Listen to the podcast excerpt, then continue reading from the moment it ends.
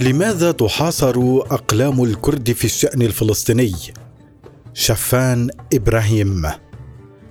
الكتابة من جانب الكرد في الشأن الفلسطيني والحرب التي لا تزال مستمرة على قطاع غزة هي أشبه بالانتحار والسير في حقل ألغام خطير للغاية علما بأن واقع حالهم وحال الفلسطينيين يتشابه في الكثير من الأحيان.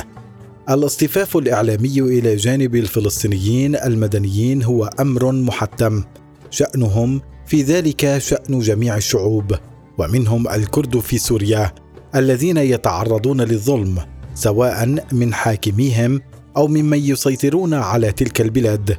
وفي كل الأحوال لا براءة للأنظمة من هدر دماء شعوبها لكن تلك الرغبة في الاصطفاف بجانب المدنيين تفعل فعل المنشط للذاكرة حيث بالكاد نجد من ينظر إلى الكرد النظرة ذاتها. وتحديدا لأن بعض النخب السياسية والفصائل العسكرية الفلسطينية المدعومة من دول وتيارات هي أساسا تناصب الكرد العداء. فالقول والحديث حول أسباب الهجوم مشفوعان بأن تلك البلاد لها ناسها والحق لا يهضم بالتقادم. أو ينسى وهذا أيضا صائب ومحق. لكن الفصل في القضية هو أن يكتب كردي مستفسرا عن نتائج ومال الحروب والمعارك غير المحسوب مستقبلها فهي غالبا ما تقود صاحبها وفقا للمزاج المبني على السردية العمالة الكردية لإسرائيل. إلى مقصلة التخون دون تفكير فالعقل البشري من حقه الاستفسار عن التخطيط الاستراتيجي لبدء المعركة والهجوم ثم ماذا؟ يقفز مروجو تلك الأسطوانة المشروخة فوق ما تفعله الأنظمة العربية تجاه شعوبها وإهمالها للقضية الفلسطينية والمتاجرة بها أو هرولة الدول والاصطفاف في الدور للتطبيع مع إسرائيل. لكنهم فقط ينطلقون من قاعدة راسخة لديهم مفادها أن أي رأي يبحث خارج التأطير المرسوم هو حتما عدائي وكأنهم متخصصون في تخوين الكرد على قاعدة فقط وانتهى. وبالمناسبة ماذا ستفعل تلك الدول التي انتهت من التطبيع أو الساعية إليه؟ حيال تلك الهجمات ستقف إلى جانب المدنيين وتطالب بإدخال المساعدات الطبية والغذائية وستدعو لعقد اجتماع طارئ جدا فحسب. لذلك فإن الكتابة غير العاطفية عن طوفان الأقصى تحمل كاتبها الكردي للبحث عن بحر المفردات والمصطلحات. عساه ينجح في إيصال فكرته التي دائما وابدا يجب أن يقف إلى جانب المدنيين والشعب وحقهم في بلادهم من مبدأ أن المواقف لا تتجزأ. ثمة تشابه بين واقع الحال الكردي والفلسطيني فالغرب وقادته ونخابه السوسيوسياسية يتصرفون وكأن الأمر محسوم سلفا لجهة هوية السكان الأصليين وكأن لا وجود للمدنيين الفلسطينيين فيها كحال الحقيقة التاريخية للتواجد الكردي في المنطقة لكن دون سند أو داعم حقيقي فتلك البلاد تعود لأهل الفلسطينيين تاريخيا وتحالفت أمم ودول وجمهوريات غربية وعربية على إجهاض أحلام أبنائها كحال الكرد الذين يقتلون على الهوية فقط لأنهم يحلمون بالعيش وفقا للحقائق التاريخية في بلادهم إلى جانب أقرانهم من الشعوب الأخرى. الإعلام الغربي لا يتحدث عن النساء والأطفال المدنيين الذين سقطوا ضحية القصف الإسرائيلي ردا على عملية طوفان الأقصى.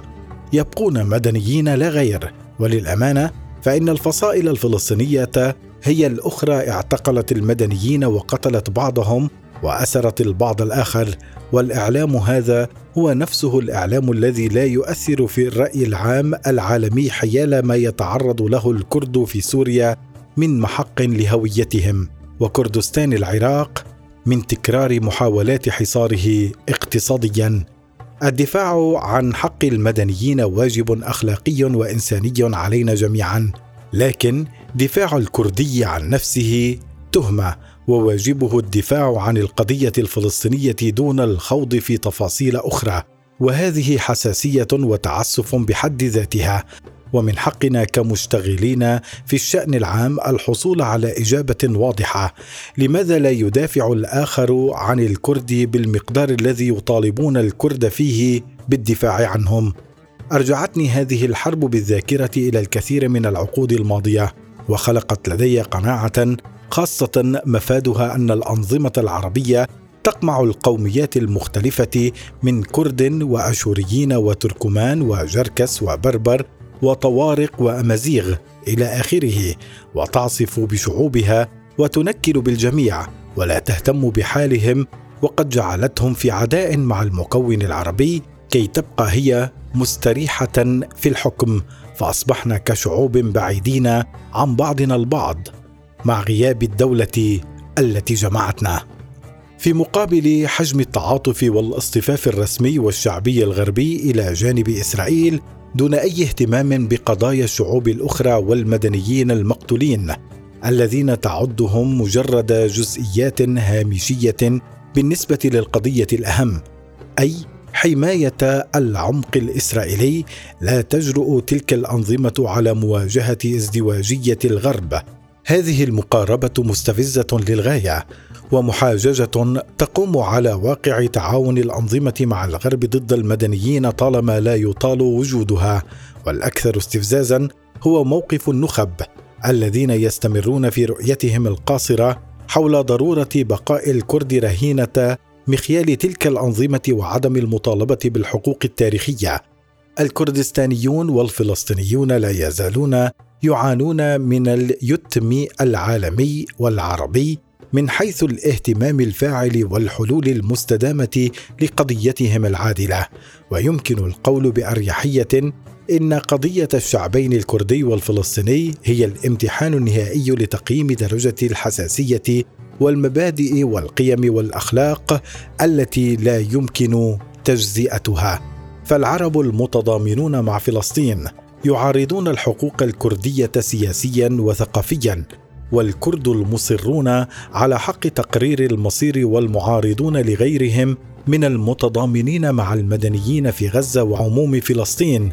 ولو على المستوى الإنساني والأخلاقي هم نبع النفاق والرياء والكذب. ولدى كلا الشعبين يدفع المدنيون كلفات حماقات السياسيين وفوراتهم أو ممارسات المراهقين الذين دفعوا باجساد الأبرياء إلى محارق لا فائدة منها. تعج مواقع التواصل الاجتماعي والشبكة العنكبوتية بمئات التحليلات والتفسيرات حول الحرب على غزة. لكن لو سأل كاتب كردي لماذا سعت حماس إلى هذا الهجوم وهي تعي الهوه المخيفة لموازين القوة بين الطرفين علما أن المدني يبقى مدنيا سواء أكان يهوديا أم مسلما اسرائيليا أم عربيا أم كرديا. فكيف ستكون ردات الفعل ضده؟